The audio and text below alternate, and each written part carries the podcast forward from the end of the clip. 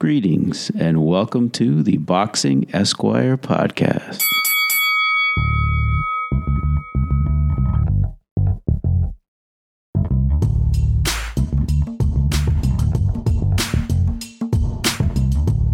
Welcome to another edition of the Boxing Esquire Podcast. My guest on this episode is the president of Showtime Sports and Event Programming, Mister Stephen Espinoza.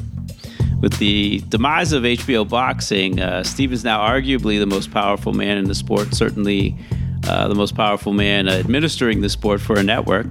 Um, I spoke to him about the great two thousand eighteen Showtime has had, what's ahead for two thousand nineteen, how P- the P B C's deal with Fox affects Showtime, and, and some of the bigger events coming up on Showtime pay-per-view, including uh, Wilder Fury and Pacquiao Broner.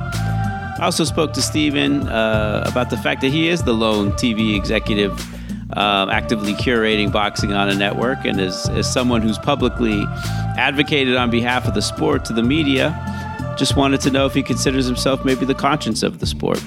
It was a great conversation. Hope you enjoy. So I want to welcome uh, maybe the most powerful man in the sport, at least certainly the most interesting uh, to me, uh, that's uh, Stephen Espinoza. Welcome to the Boxing Esquire Podcast. Pleasure. I'm uh, probably the most powerful man that maybe that speaks to the media, at least, right? We'll qualify it, right? Absolutely, absolutely, absolutely. So, um, yeah, I just wanted to, you know, I mean, two thousand eighteen has been a banner year for Showtime, uh, from the upfront in January, which was amazing, um, to Fight of the Year candidates Lara Hurd, Wilder Ortiz, title unifications. Um, tell me how successful a year Showtime's had, and has it met your expectations? It really has. I mean, it's sort of been a um, a three or four year process, um, because we, you know, I started here um, almost seven years ago, and at that point, we were working on guys who were really relatively unknown. Um, the Charlos, you know, Thurman. Um, Charlos have never appeared anywhere other than Showtime. Um, Thurman might have had one appearance somewhere else, but uh, you know, it certainly wasn't wasn't a name. So, in some senses, you know, I think seventeen and eighteen, we've been really, really happy with. Um, but the groundwork for those types of years, you know, goes back two or three years, and you sort of have to um, endure some of the uh, the slings and arrows as you, you sort of go up and, you know, build these guys, and not everyone's going to be a monster. But after sort of grinding away, we reached a point where this generation, this wave of talent, all sort of matured at the same time. Certainly the welterweight class sort of all came together at the same time. And a good class at fifty-four and, you know, the sixties as a group, not just at Showtime, sort of coalesced around the same time. So it it it it's great when you set a plan and it actually comes through. We we set a plan to sort of highlight one forty-seven, one twenty-six. Um, you know, ultimately a little bit later we set our sights on, on the heavyweights, and you've got a lot of grand ideas of, you know, this is how this piece fits, and then we'll do this guy and this guy. Not uh, not every time does it work out exactly, uh, but I've got to say, Um, you know, I, I think we can, we will be able to see unifications in one twenty-six and one forty-seven and several other uh, divisions in two thousand nineteen, and that's that's sort of what everyone has wanted. Absolutely. Wow, that's great. Um, yeah, I was going to get to two thousand nineteen. I know you're already planning for it. Um, just want to know, is there going to be another upfront uh, like like Showtime had last year? And and I see, you know, Fox kind of uh, decided to do it as well. But, uh, um, I mean, a couple of fights have been leaked. But, I mean, is it going to be similar to last year's, where you're going to go all the way into June with the schedule? Or is it it's comparable? Or uh, um, Yeah, I, I mean, clearly we can't claim... Uh, claim, uh, you know, th- that we originated upfronts, um, but sort of, you know, rolling out the boxing, boxing schedule as we did. Boxing, for boxing, I, I thought, you know, that that was something we were proud of, and it, it really was like like herding cats. It was, uh, you know, in retrospect, you know, as soon as we announced it, we figured, okay, you announced six months of fights, like half of them are not going to stick just because things happen. And uh, virtually all of them, you're stuck on their original dates with the original opponent, which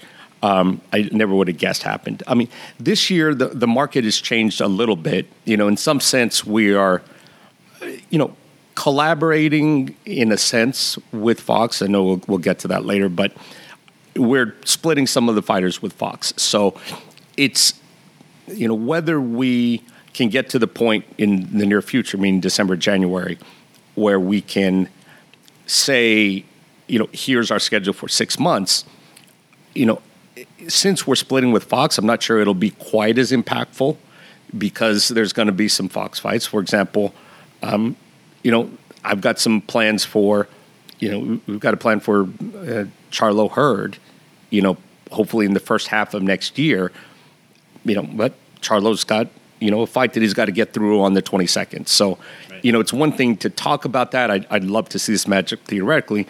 It's another thing to sort of, you know, present it in an upfront, you know, and that's an awkward thing when you've got guys who still need to win fights to get there. Right, right, right. Well, that that's that's that's great. I'm sure uh, you know, boxing fans will be over the moon to hear, you know, unifications in three divisions. Um, But, uh, you know, clearly P B C is, you know, I mean, I, I do my own ratings and I, I look at the, the transnational boxing ratings. I think like forty-one fighters are either champions or contenders from the P B C. In my top twenty-five, I think it's like seventy-five fighters. They're the monster. Mm-hmm. So clearly, you know, fitting all of that on one network and having everybody fight two, three times a year, that just, you know, wasn't going to work. Mm-hmm. They're on Fox, you know, they're in front of hundreds of millions. Um, that's great. But, you know, as as you alluded to, you know, how is it, you know, how does the Fox deal affect Showtime? And, and for me, I mean, just seeing all those welterweights in, in their rollout, mm-hmm. I, I was surprised because I'm like, Showtime mm-hmm. has developed those guys, and especially Spence. I'm like, whoa, whoa. So, so yeah, how is it going to work and how does it affect Showtime? Well, I, I I think you identified the the key issue is there's a lot of talent and there's, you know, a, an even a, a deeper level of talent that, you know, not all of us have really discovered yet. Um, and, you know, I'm anxious to get to those guys. And just the way, you know, when Floyd retired uh, after uh, after the Berto fight, it sort of opened up some bandwidth to start, you know, speculating who's the next guy and opens up. Like, I think what what Fox will do is open up some bandwidth and, and we can sort of expand little deeper on some guys that we haven't seen as well. But I do think there's more than enough talent to go around and more than enough fights uh, to go around. Um, and, you know, and for example, um, you know, Charlos are a good example. You know, they wanted to get in a fight before the holidays. You know, it's a sort of an awkward date for us and a bad time of the year budget-wise. Sure. Um, but, you know, it made, made complete sense for Fox. Now, I am confident the fights that we've been building to, for example, you know, Charlo Hurd, will end up with us uh, because I think there's a recognition on the P B C side that, again, Charlos haven't fought anywhere other than here. You know, same with with Hurd, and you know, we've we've built that. So I think we're going to continue to sort of reap the benefits of what we've sown in that regard, and and I think um, Fox is going to certainly have their share of good fights. Um, But for us, the outlook um, doesn't really change. Um, we believe we've established ourselves as sort of the, the premium destination, you know, the, the go-to network for the most consistent selection of top-tier fights, uh, the most meaningful, most important fights.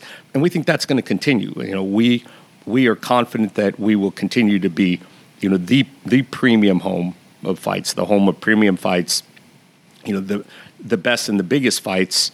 Um, I think the, the vast majority of them will be here on Showtime and will continue to occupy that space space in the market. Also, I mean, you know, with Fox having, you know, such coverage and, and available to so many people, do you think that possibly guys appearing on Fox, coming back to Showtime, maybe Showtime gets a little bounce from that? You, you know, we, we went through this process uh, before in two thousand fourteen, and I, I think, thankfully, um, writers and, and other sort of um, commentators have, have been a little bit more restrained. You know, back in two thousand fourteen when P B C rolled out, it was, you know, it was heralded as sort of the end of Showtime. Oh, goes there goes all the Showtime guys. P B C has pulled the rug out. Like, Showtime boxing is dead. And at the time, you know, we said, hey, you know, slow down. Like, there's a bigger plan in play. You know, this isn't done without consultation, without our involvement. and we'll get them back. And, you know, we think in the long run, it, it'll be the rising tide that lifts all boats. And that's the way it played out. So, look, I'm glad to have Fox, you know, in here, uh, and they serve an important place in the market in terms of providing more dates and providing a, a broad platform, which, you know, you go back and really over the last twenty, thirty years, you know, every major boxing superstar has been built with the help of network television. You know, arguably, Floyd is probably the one guy who who is the exception to that. But, you know, De La Hoya, even Tyson, you know, Roy Jones, obviously Sugar Ray, and all, all through network television. So the fact that there's a network participant now, I think, is is a good thing for the sport. Um, and I think we'll still be able to occupy the premium tier in terms of having the best of the best. That's great. That's great. Um, now, you know, C B S, the parent company, has gone, you know, undergone, you know, a, a big change with uh, Les Moonves, who was a massive boxing fan, uh, mm-hmm. going and. And, of course, you know, your competitors have seized on this, and uh, you've got Arum and Hearn out there saying, oh, well, Showtime's going to be just like H B O without Les there. You know, the, they're going to be out of the boxing business in, in, in, in you know, in short order. Um, I mean, is it obviously, you know, you've talked about the growth that, that Showtime, you know, has experienced with boxing and, and how it fits. But, I mean, has anyone from C B S Sports spoken to you about the continued commitment to Showtime boxing? Or, I mean, are you just...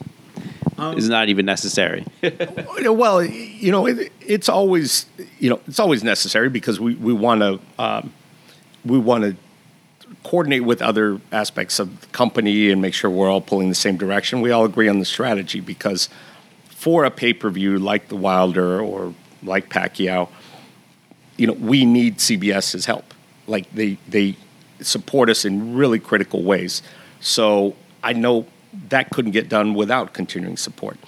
But we're coming off a year in two thousand eighteen where um, our ratings were the highest they've been in the last five years. You know, so there's, I mean, whether it's Arum saying it or Hearn, it's absolutely asinine to say. Um, and I think the more they repeat it, the the, the sillier they look. Um, you know, Arum, you know, sort of used to that. Um, Whatever outlets he's not working with, he'll consistently trash. And then when he needs to work with them, then he'll speak positively. So right now, he's exclusively with E S P N, so he trashes everyone else. That's that's his M O. Um, it's a playbook that apparently Eddie Hearn has decided to copy from. Uh, and even though Eddie, you know, has zero experience in the U S pay-per-view market, and relatively little experience promoting at all in the U S market, um, you know, he's gone out on the same limb to say that we'll be out of business uh, within the next twelve months. Um, you know, I, I looking at, at Eddie's business and ours, I, I think he should spend a little more time, uh, you know, tending to his own business here, um, because I think there have been some pretty significant changes which have affected him. And, uh, you know, I, I wouldn't, if I were in his shoes, I wouldn't be completely satisfied with the performance of my own business. Uh, I wouldn't be speculating about the end of other people's businesses. But the reality is Showtime Boxing has never been stronger. Um, you know, our our the talent we've developed has has you know matured you know completely to have a new wave of stars, and you know we're as excited as we've ever been uh, about the sport. And uh, it is true that um, that Leslie is a big boxing fan, but there are many other big boxing fans. And I think sort of attributing it to, you know, to that, to, to Leslie's fandom, it does a disservice to the sport itself. Um, the reality, you know, I believe we have, in some senses, paved a way for this new wave of, of boxing participants. I think if we hadn't have put such a good face on the sport over the last two or three years, I don't think there are major investors and hedge funds and, and networks coming into the sport. Um, I, I think largely, you know, we've been the engine behind the sport. And when look, people look at the opportunity, I think they're looking largely at what we've done in the sport the last couple of years. Um, and it, it's great for the sport. I'm, you know, I'm I'm happy, but we're not you know, we're not going anywhere.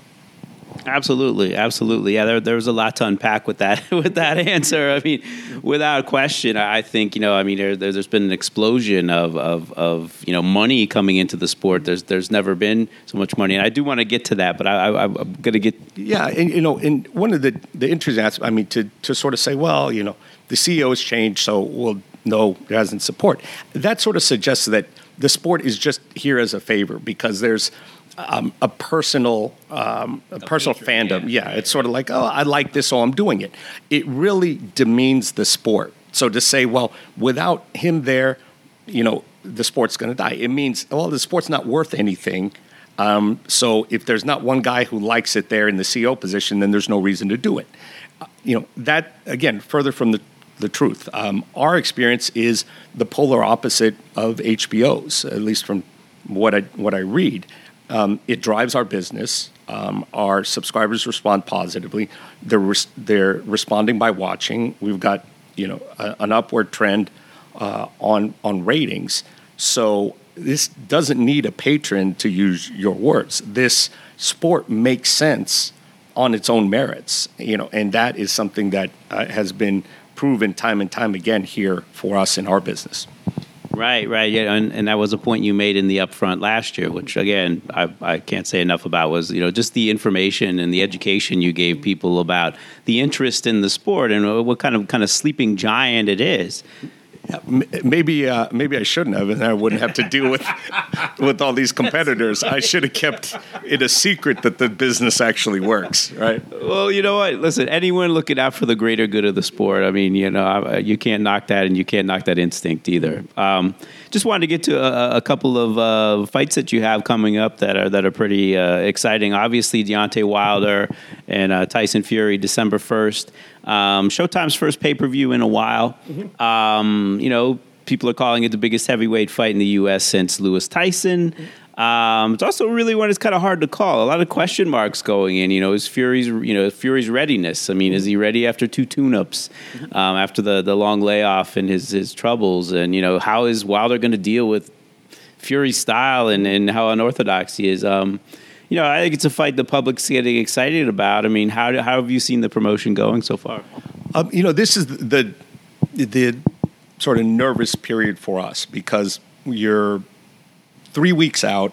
Um, the marketing hasn't hit yet. The marketing starts the last two weeks. So, although honestly, the social media stuff has been awesome. It's yeah. really been good, and that, that's something that I think is one of our strengths. Um, uh, in particular. Um, Our head of digital, Brian Daly, uh, Sports Digital, and his team are are phenomenal, and uh, I think you're you're obviously paying attention. Um, but it sort of you know makes you a little nervous because you're, you're sort of like it's almost here. I want to start seeing commercials on T V every day.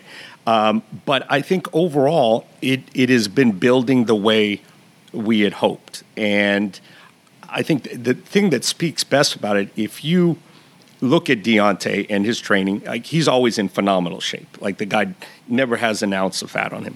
Um, but where Tyson Fury has come in terms of his fitness, like the photos that he's been posting lately, they're they're a different guy. Not just a different guy from where he was back at the start of two thousand eighteen. A different guy than we saw fight in August, right. in like physically. So I think what that says is both of these guys recognize what the challenge, what a challenge they have in front of them. And, uh, you know, last I checked a couple of days ago, Wilder is, you know, I think minus one forty uh, and uh, and I think Fury is, is plus one sixty. That's about as, as close as you can get a fight. And I, I think that's accurate. Um, it's, it's that classic matchup of two contrasting styles. And if it's a boxing match, then might be a long night for Deontay. You know, it turns into a brawl. Then, you know, Fury is probably not going to last the twelve rounds. It's sort of, uh, it's a, it's a, it's an interesting clash of styles. Um, and I don't think anybody can reliably say how the fight's going to go. Right. Absolutely. Absolutely. Very exciting fight. Um, You know, uh, well, and then I guess we'll get to, to, to what's going on in January, where you've got, uh, you know, Manny Pacquiao returning to Showtime in a really interesting fight. I mean, with Adrian Broner, um, you know, I think just as just as looking at it, you know, no matter, you know, what medium it, it's coming through, that's an interesting fight. That's just a really interesting fight. I mean, there's been a little bit of criticism on, on social media. I think maybe just because it's back-to-back mm-hmm. and back-to-back months, pay-per-views. Right. Um, you know, some are questioning, you know, well, Showtime's supposed to have a bigger budget for two thousand nineteen. Why are they putting two pay-per-views back-to-back? Mm-hmm. You know, you've stated in the past that pay-per-views don't accrue to the business and mm-hmm. keeping fights on Showtime and off pay-per-view drives business and subscriptions more. But, you know, in terms of strategy, mm-hmm. just balancing what goes on pay-per-view and what goes on Showtime Championship Boxing, you know, where do you draw the line just kind of like, I don't know, like a, regarding like expected buy rates or deciding what goes on pay-per-view and, and what stays on the network? Uh, it, it's a it's a really good question. I think the the first um, the first criteria is it's got to be an extra premium. It's got to be a premium product because I think that's where you start to get the most pushback from fans is don't sell me ground beef at filet mignon prices. So it, it needs to be something special. Heavyweight championship of the world, two of the, the top three in the world. Okay, um, I, I you know, yeah. yeah, people will, you know, there are always some portion that'll, that'll complain, but that's a premium product. Um, Manny Pacquiao is a premium product, you know, you, you, at this stage, and I think that's a, a really interesting, you know, matchup as well. Um, so I think that's where you start. Um, you know, the other, you know, and that's really where we've. That has filtered out probably eighty, ninety percent of what we've done over the last. I mean, this, the Wilder fight will be our, our you know, first pay-per-view. You know, we haven't done any pay-per-views in the last, we've done one pay-per-view in the last three years, which was Mayweather McGregor, which again, unique, yeah, unique, premium. Well, yeah, that was sort of, so, so it's sort of, you know, if we look at it that way, I mean, I, I think where there's the, you know, the biggest problem is when you are selling, trying to sell something at a premium price that is perceived as not premium.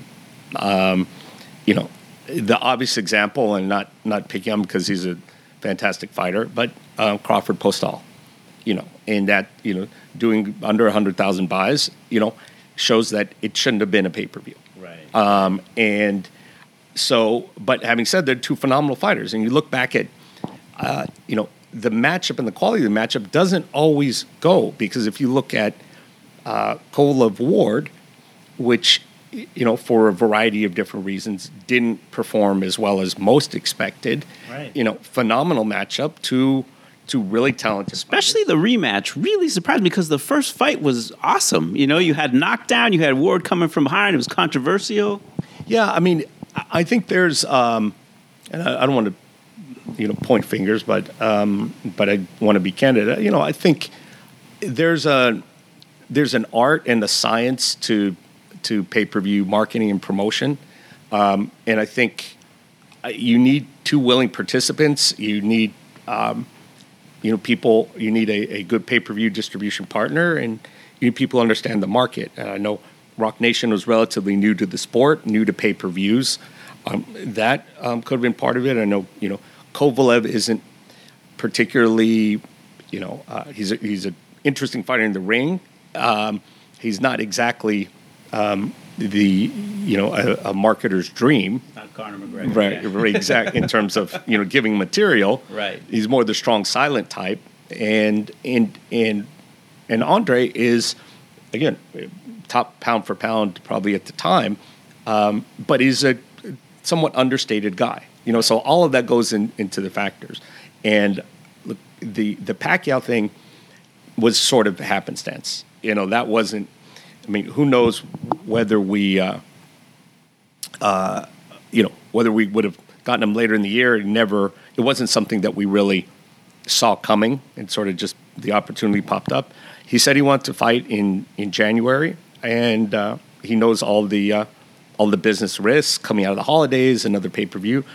And look, I give at a certain level, you know, it's the ultimate in in sort of, you know, capitalism and entrepreneurship. I mean, here is when a fighter makes a decision, and I mean when a fighter makes the decision to go pay-per-view, you know, not a promoter saying, well, the network doesn't have money, I don't want to pay for it, so I'm putting on a pay-per-view. That's not being an entrepreneur. That's being unfortunately the victim of, you know, bad promotion. Right. But when, you know, a Mikey Garcia and Errol Spence say, it's time for us to test the waters and see, you know, if this is this is how the, the audience responds. You know, I again, I understand the cost thing, and and and financials are a are, are certainly a, a barrier for a portion of the market. But for those fighters, they're eating what they kill. It's right. sort of like if it doesn't do well, they don't get as much. Right. If it does well, they get as much. So it is they're truly betting on themselves. So you know, at that point, I think any fighter who deserves who decides to go that way deserves credit. It's a risk. It's a lot more work, and you're you're betting on yourself. Absolutely. Well, how about the risk to um, to Showtime? Like, if, if let's say these these pay-per-views maybe underperform, um, especially if Showtime's putting up a guarantee. Mm-hmm. I mean, does that affect the budget or the, the quality of fights on the network, like going forward for that for that year? Um, to some extent, but you know the the the reality. Um, It, it's not quite as simple as, um, you know, we're not we're not always a standalone business unit. So it's sort of like, okay, it would have been great if, you know, we took the Mayweather-McGregor money and plowed it back into boxing. Right, right. Okay, well, you know, that's great. There's also other things that need to be paid for it at the network.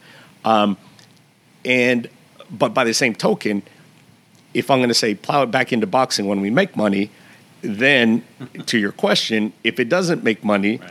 then I, I then I'll slash the budget for the next half of the year. So it's not quite that bad. I mean, um, look, it, it has you know some impact if a pay-per-view really underperforms. Um, although part of my job is to structure deals in a way that the network doesn't get hurt, that we have an upside without hopefully too much downside, um, and. You know, in success, the whole the whole network benefits. You know, there's more money for everybody. So, uh, I think that's, you know, it'd be it's tempting to sort of say, look, um, you know, I'm I'm an island. I want to be an island in success, but you know, we're a business unit. There's a lot of different departments or, uh, across the network that contribute to the success. So it's sort of like, okay, we we each get to eat when uh, when the pay-per-view performs. Sure, sure. Um, well, I guess with with the the winner of of, of Pacquiao Broner, whether it's Pacquiao or Broner, do they you know is there is there kind of an expectation that the, the winner of that fight fights Floyd Mayweather, and I would assume Cinco de Mayo uh, pay per view? You know that that's one of the the great things. I mean, I I think um, you know Floyd's got his his finger in a lot of different pies. Um, you know whether it's you know Khabib and U F C. Right. Um, whether it's Manny Pacquiao, whether it's, you know, staying retired and having a, a great travel schedule. Right, uh, having a great Instagram account. Right, uh, and you know, investing in real estate and all kinds of stuff. But, um, so, look, that's, that is a, a very real possibility, but if for whatever reason that doesn't come through, like um, Pacquiao versus the winner of Garcia Spence, or Pacquiao versus Thurman, or Pacquiao versus Danny Garcia, or Pacquiao versus you know the winner of Porter Ugas. Um, that's you know, that's the great thing, is that Pacquiao fits in with, with the welterweights you know exactly perfectly. He's the the one piece, and the, the best thing I can say is that he's still willing to take on top tier talent. I think that was that was a question, because if you look at the recent opponents, It, it hasn't been a murderer's row, right, for the most part. So I think you look at it and say, well, is that a Pacquiao choice, or is that, you know, is he a victim of circumstance? And I think from what I know so far, it's largely circumstance, because he has indicated he is absolutely willing to take on all those guys. So um, if he was in, you know, if some of those guys were in the, the top-ranked stable, then I think we would have seen him. But um I think other than the Mayweather fight, Top Rank wanted to keep it within their stable, and therefore I think ultimately when Manny got his freedom, one of the key things he wanted to do was go somewhere where he had access to a bunch of top-tier names. That's right, yeah. I mean, P- if P B C has anything, they've got welterweights, and they've got welterweights kind of at all tiers, you know, young guys, older guys, top guys. Right. lighter guys who want to be welterweights, yep. who could you can make money with. Mm-hmm. So he came to the right place. So that that's interesting. Mm-hmm. Um, so it's not just he's coming back for, for Mayweather no, and that's it. No, and you know, and and look, uh, I think we we can't necessarily assume that uh, Pacquiao wins that. I mean, I, I think uh, you know, no, you know, Broner's coming off you know two fights where um, you know he you know he didn't come out. You know, the, you know, on the winning end of things, um, but there's no, there's no denying his athletic talent, and you know his skill, and that's what's fascinating to me about the matchup. I mean, you've got two, of probably two of the most athletically gifted fighters in in, in sort of in the, the modern generation. So I don't think it's a foregone conclusion that uh, that Manny wins that fight. Absolutely. I mean, listen, I worked with Kevin Cunningham, with Corey Spinks for a few years, and if anyone's going to whip uh, Broner into shape and get him ready for he's Pacquiao, a, it's Kevin Cunningham. Yeah, he's he's a no-nonsense guy. He doesn't tolerate a lot. Yeah, he's a great guy. I guess uh, talk a little bit about the one that got away, um, Joshua Wilder um, this year. Um, I guess now that, you know, Eddie has firmly committed to D A Z N and seems to have committed Joshua to D A Z N, Um, and they're kind of the anti-pay-per-view model. I mean, how does that set up now? I mean, it seems like Eddie's probably determined to put at least a first fight between Wilder and Joshua on D A Z N. Now, I guess there's many variables here, but, you know, should Wilder win, would that kind of throw the ball back in Showtime's court to, to do a pay-per-view in the U S? Well, it, it's funny. Um, as usual, um, it's hard to tell exactly what Eddie Hearn is saying uh, because... Uh, sometimes he says pay-per-view market is dead, but of course that doesn't mean the U K because that's his lifeblood, um, and he wouldn't have a boxing program in the U K without pay-per-view. And then he also says, well, for the big fights, um, you know, we're not limiting a guy like Joshua to D A Z N, and for a big fight, conceivably he could.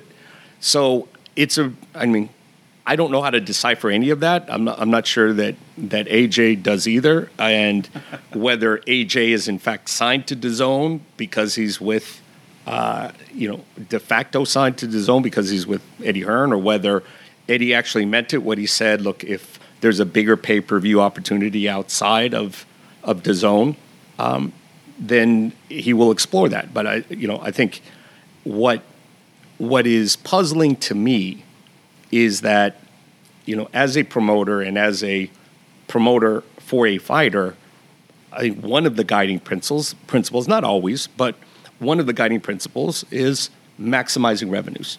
Right.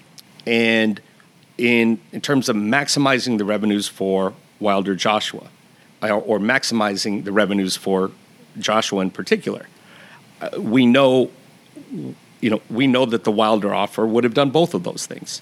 Um, and he didn't, he didn't go that way. And, you know, going forward, you know, we know that, you know, in terms of Joshua's long-term, um, putting him on D A Z N in the U S at this critical point in his career is certainly not maximizing his career arc, not at this stage with the limited visibility and the limited, um, awareness of D A Z N in the U S. Um, you know, if I were me, I would have used one of the networks or a couple of the networks for another year or two to build up Joshua in the U S and then at that point. But, you know, so you've got to sort of question what is the the goal there for Eddie Hearn in terms of his fighters. Is it getting them the biggest fights and maximizing their revenues, or is it building the D A Z N business? And that's what I think is the shame about the business. Um, I do not you know, doubt the trends of going to streaming. That's why we started streaming everything, you know, back in two thousand fifteen. So, like, we're you're preaching to the choir uh, in terms of, of needing to be visible and streaming. But when I see these fighters, yes, they're most of them are getting good money, um, but every dollar today is not a good dollar. Um, so you get paid well, and you're you fall off the map in terms of visibility and awareness.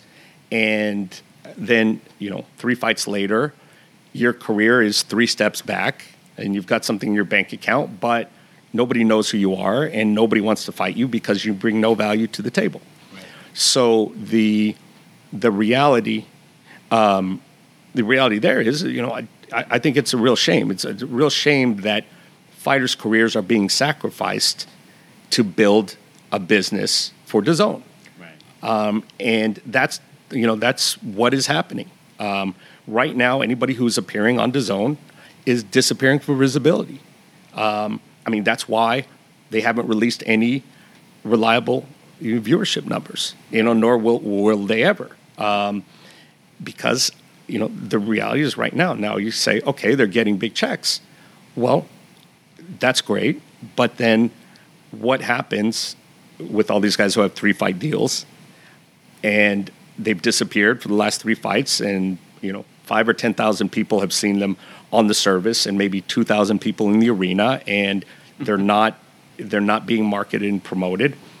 You know, DAZN business might be great, but these guys will be left behind. So I, I think it's a real shame that, you know, that again, those, that business is being built on the backs of these guys' careers, right, without sort of a reciprocal value being given. Yeah, I mean, it's it's interesting. I mean, it's, you know, if I had told you when you took this job that uh, by the end of two thousand eighteen, H B O's out of business, I mean, that would have been a pretty huge victory for Showtime. Mm-hmm. But, uh, you know, now you've got this competition with E S P N, Fox, DAZN. I mean, the whole landscape has changed, and, and these guys have massive budgets. I mean, that, that's the bottom line. And, and each of the platforms is, is structured differently. Um, E S P N and DAZN are curated by, or not by, a network executive, mm-hmm, but by promoters themselves, mm-hmm, which I don't want to go into antitrust issues, but... potentially some there. Unusual. Yeah. We'll just say it's interesting dynamic. It's an interesting dynamic. Right, right. But, um, yeah, what, what difficulties or uh, opportunities does that present to Showtime in, in terms of uh, making big fights happen? Well, you know, it, it remains to be seen, um, because we we really haven't really engaged in it. Um, I know... you know, that there are a couple promoters in particular who are very vocal about having tried to make big fights. Uh, you know, I go back to my standard rule of thumb in these. The more someone is talking about making a deal in public, the less they are actually trying to make a deal. So when guys go out there and say, well, it's easy to make deals cross-platform, you know, we'll just trade or we'll do this and that, That, that's great, but if that guy's not making any phone calls to make any of that happen, it is a P R spin. Uh, and I think they're they're speaking to an audience of one, and that's the fighter. And when you're trying to re-sign a fighter or keep a fighter happy, the fighter has to hear that you're going across platforms to get him opponents. He doesn't want to hear, I'm going to keep him within their own platform. So I think... when you hear stuff like that, the question is, okay, is this being said publicly, or is it something that's actually, you know, being said publicly and the actions follow suit? And so, you know, from my perspective and knowing what I know about the fighters that we're involved in, um, no one's been approached about Mikey following, fighting cross-platform, you know, or, uh, Errol Spence, you know, fighting cross, cross-platform. Um, You know, it, it isn't. There's a lot of talk in the media, but no one's, you know, come to us and said, you know, let, let's try to do that. No one's gone to Al and said, here's an offer from, from Mikey or from that, you know. Um, you know, Eddie Hearn is, you know, very vocal out there. You know, I'm talking to this lawyer and he can get me to Al. I'm talking to this guy and he can get me to Al. Um, I'm pretty sure there's pretty one one pretty direct line to Al. Exactly. To somebody, and you don't have to go through a lawyer in Mexico to get there. So if he wanted to make, you know, if he wanted to have real discussions about, about you know, Wilder versus Joshua, then I, look, there's, I think you exhaust all the possibilities. So I, I think this is one of those cases where it's sort of like, I, I'm not sure yet. Um, the next time that someone tries to make a, a sort of cross-platform deal will be the first time. Absolutely. Um, you know, and, and, and to go along with, you know, you know, a lot of participants in the market now, the market's crowded. It's getting very competitive. Um, the end of the year has been flooded with fights, mm-hmm. um, which is usually a quiet period. I mean, you know, you've been quoted as saying boxing season is December to August. Mm-hmm. Um, So, I mean, how do you see how do you see Showtime fitting into the market, like, beginning of the year when all four networks are up and running? I mean, I just see that it's going to be crazy. Yeah, it, it is crazy. And, and my real fear for the sport as a whole is um, that there's a, a watering down. Um, you know, there's, you know, not every minor league baseball game deserves to be nationally televised. And maybe not any of them do. Um, and, you know, I'm not, you know, calling, you know, anybody a minor league fighter. I'm, I'm just saying there are lower level fights or mid level fights or top tier fights. And I'm not sure that, you know, the casual fan or the non-fan knows the difference. So the danger is, particularly with these big platforms, um, is this is what whatever you put forward is what the consumer views as your product. Um, and it's it's the very informed consumer will say, okay, I know the difference between the level of fights E S P N's putting on and the level of fights that I've been seeing on Showtime. But that's that's really the hardcore fan who's really following closely and following names. I think the majority of fans, you know, boxing is boxing. Right. And the danger is if you're showing them, you know, content, you know, just filler content. And and I think, you know, my fear, and I'm not privy to E S P N's business model nor DAZN's, but my fear is that both of them needed tonnage. They needed hours to build a library, to build a streaming service. And boxing represented inexpensive tonnage. And there's not a curation of fights. There's not an appreciation of, of the sport. There's not a commitment to the sport. Um, you know, what's going to happen? Where is E S P N Plus going to prioritize boxing when they have a flood of U F C events? I mean, I think that that's going to be an interesting question. Um, once DAZN populates with, you know, other sports, what is their commitment to boxing?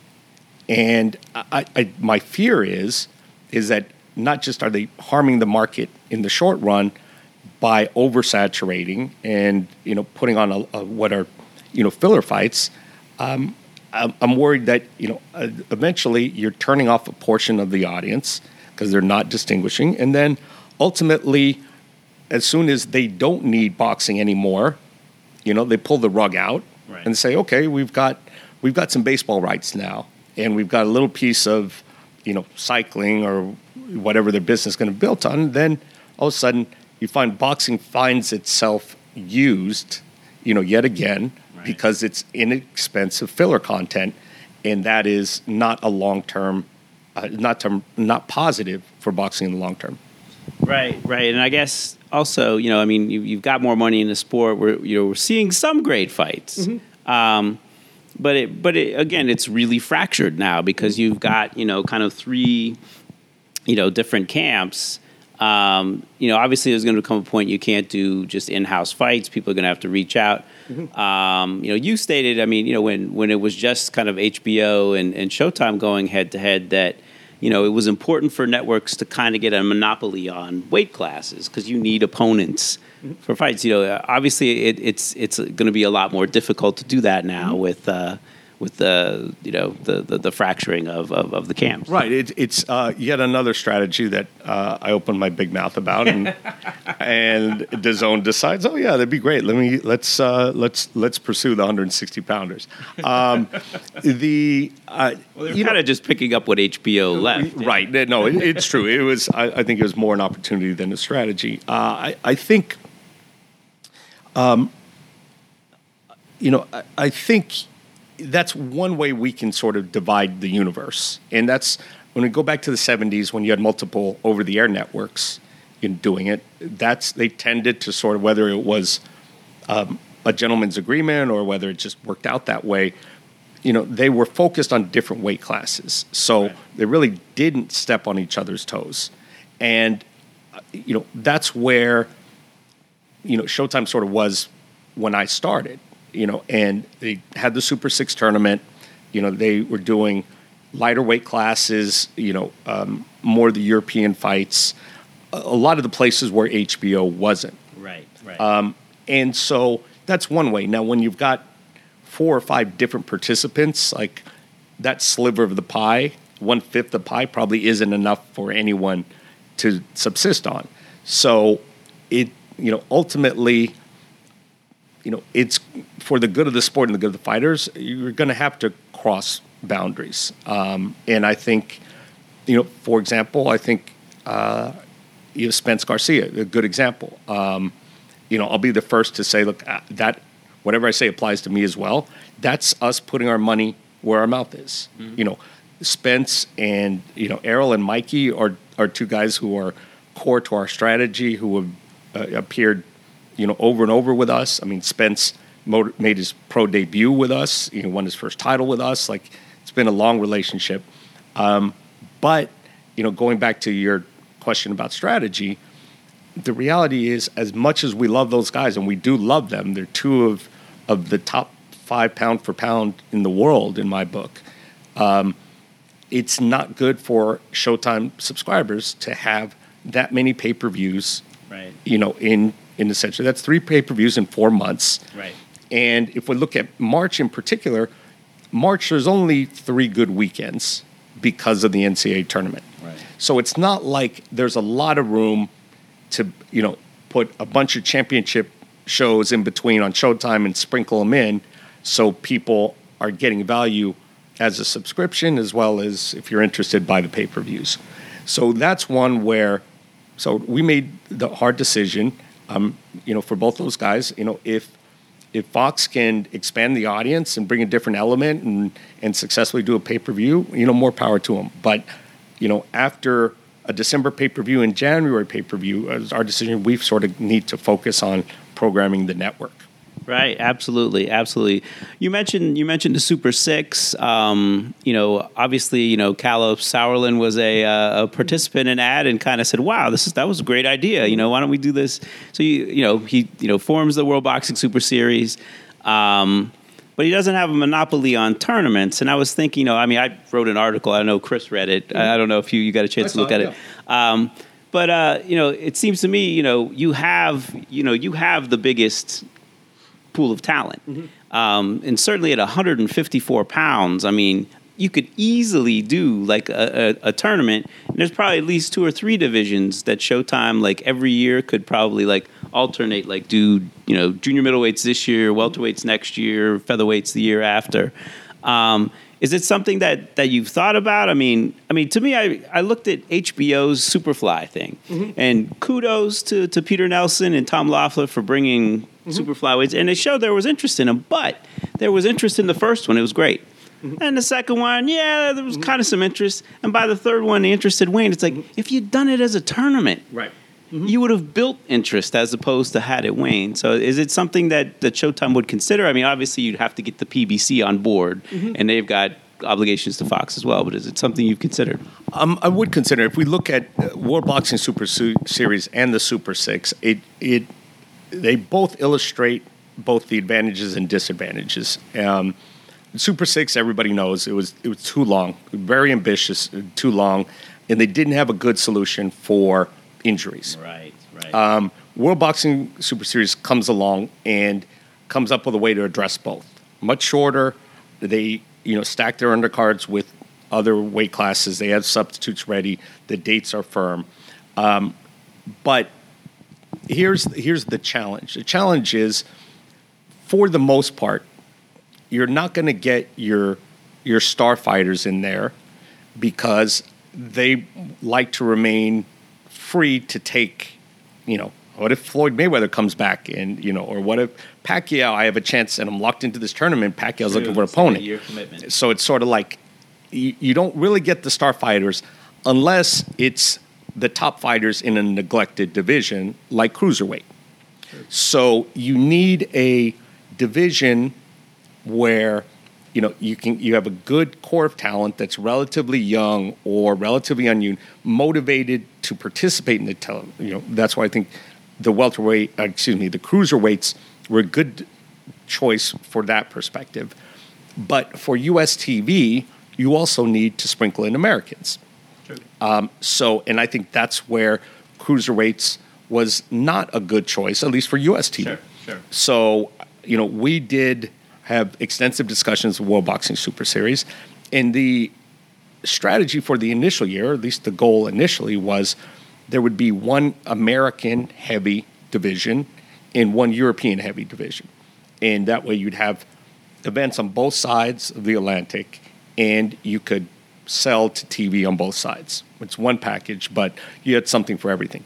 Well, the way it turned out, the first year had virtually no Americans. Right, right. And the second year, you know, virtually no Americans. Right. And now, I'm not saying we're only going to put Americans on the air, but, you know, there's, you know, it's been proven time and time again, you know, what is big in the rest of the world, you know, doesn't necessarily uh, hold the Americans' interest. Well, I think also with the Super Six, I think Showtime had a requirement that the semis and the finals be in the United States. Right. right. And and so, you know, if we can now navigate, now we, I think the third iteration, I would say, let's take what we learned in those first two.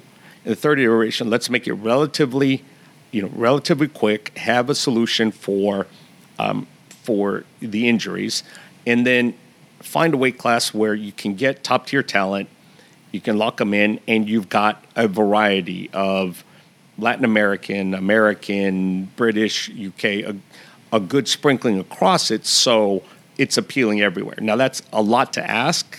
Featherweight. Yeah. that's, that, that, that is one. And then, um, you know, and, and we sort of, you know, uh, and I, I've made the point, uh, you know, you know, you said that, that sort of, in a sense, we're, we're sort of doing a de facto tournament. Um, it, it's, you know, it's not as structured and, you know, and it's immediately obvious as a, a true tournament. But, you know, when we do Thurman Garcia, Garcia, uh, Garcia Porter, you know, Thurman Porter, uh, Brooks Spence, you know, and ultimately, I, I do think now that Spence, excuse me, Thurman is back in the mix, that Thurman, Porter, you know, and and uh, and Spence, uh, you know, you know, assuming you know uh, that is if Spence keeps his belt against Mikey, and assuming Porter beats Ugas, you're right. So look, I, I think you know those guys. It, it should not be difficult to unify with those guys. Right. Uh, I mean, they're both they're mature in their careers. They're confident fighters. They certainly, you know, talk the game, so uh, you know that that won't be hard to get to that point. Absolutely. Well, you've been really generous with your time, and I, I know I've probably run over, but um, uh, let me get one more in here. I mean, just just uh, kind of more personal question. Um, uh, you know, H B O's out of the picture. Um, you know, you're kind of the lone boxing T V exec out mm-hmm. there, and. Um, I mean, would, do you consider yourself kind of a, a conscience of the sport, like like uh, Lou DiBella was? I mean, like I said at, at, at the at the upfronts, you were educating people about the sport, and it was like moving the ball forward for the greater good of the sport. Even though, like you said, it may have been detrimental to, right. a little bit, you know, to, yeah. you know, um, you know, and, and boxing suffers from, you know, you've said it, uh, it doesn't have a centralized mouthpiece for the industry. But I mean, do you consider yourself a, a conscience um. of the sport? Uh, you know, I think that's that's probably would be giving myself a little too much credit. Um, uh, I see where your your question comes from, but I mean, I do think um, you know I've been sort of raised in the sport. This isn't uh, a job um, or just a job. This is something that you know in in my household growing up there were there were two sports. There was Dallas Cowboys football and boxing, you know, and I never thought I'd end up working in it, but it's something that has been near and dear, you know, since, you know, seven, eight years old.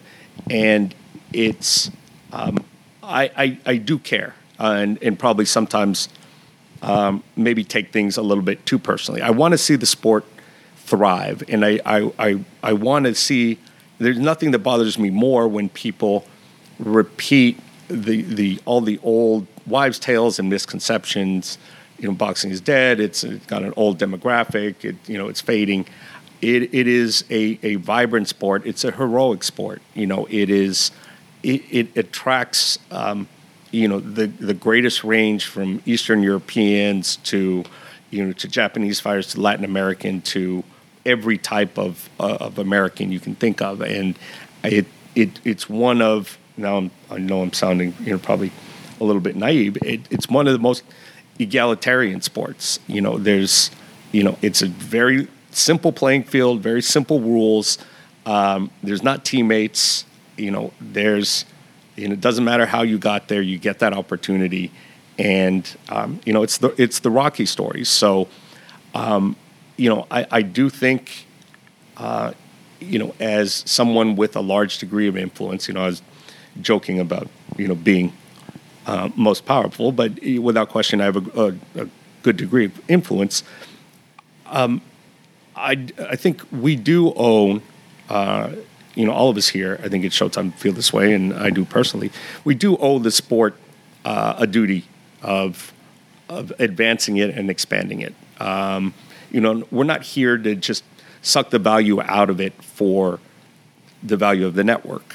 Um, you know, if we look at, you know, there's all kinds of, of ranges of opinions about Floyd Mayweather, about Oscar De La Hoya.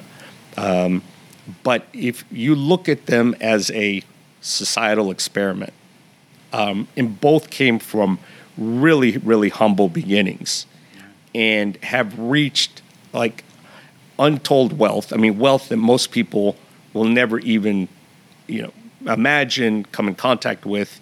Um, and it was simply through, you know, this sport. And I think there's something incredibly attractive about that. I mean, yes, it happens in other sports too, but you know, this is this is a lone endeavor, and there's something heroic about, you know, you and your boxing gloves and your gym and you pulling yourself out of whatever situation you're in, whether it's physical, financial, um, emotional. Um, the, there's something about the sport that is empowering and uplifting, and I think we want to honor that here. Absolutely, absolutely. Well, on that note, I really appreciate your time, Stephen, and uh, thanks for being on the podcast. And that will do it for another edition of the Boxing Esquire podcast. I'd really like to thank Stephen Espinoza for taking the time out of a very busy schedule to speak with me. Uh, also like to thank Chris de Blasio and Amanda Wong at Showtime for their patience in uh, setting up the interview. If you like the podcast, please leave a comment or rating on iTunes, Stitcher, Audio Boom, SoundCloud, or wherever you access the Boxing Esquire podcast. Really appreciate it as it helps new listeners find the podcast. And until next time, so long, everybody.